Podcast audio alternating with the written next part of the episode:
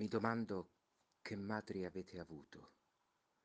Se ora vi vedessero al lavoro, in un mondo a loro sconosciuto, presi in un giro mai compiuto d'esperienze così diverse dalle loro, che sguardo avrebbero negli occhi?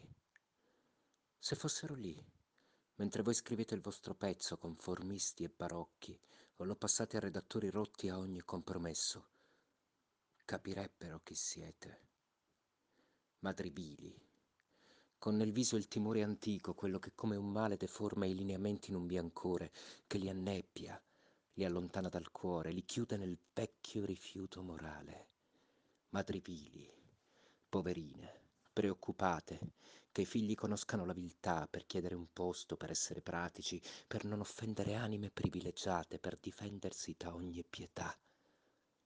Madri mediocri che hanno imparato con umiltà di bambine di noi un unico, nudo significato, con anime in cui il mondo è dannato a non dare né dolore né gioia.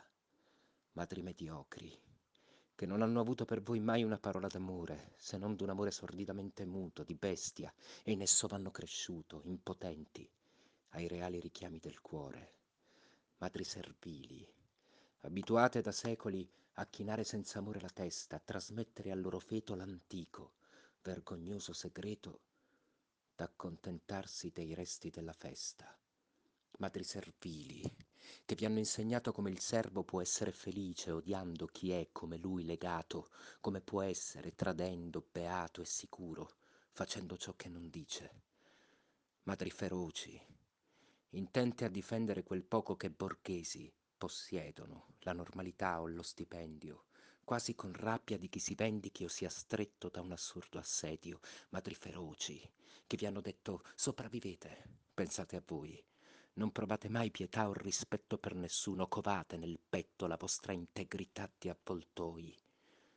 Ecco, vili, mediocri, servi, feroci le vostre povere madri che non hanno vergogna a sapervi nel vostro odio addirittura superbi, se non è questa che una valle di lacrime. È così che vi appartiene questo mondo, fatti fratelli nelle opposte passioni o le patrie nemiche, dal rifiuto profondo a essere diversi, a rispondere del selvaggia dolore di essere uomini.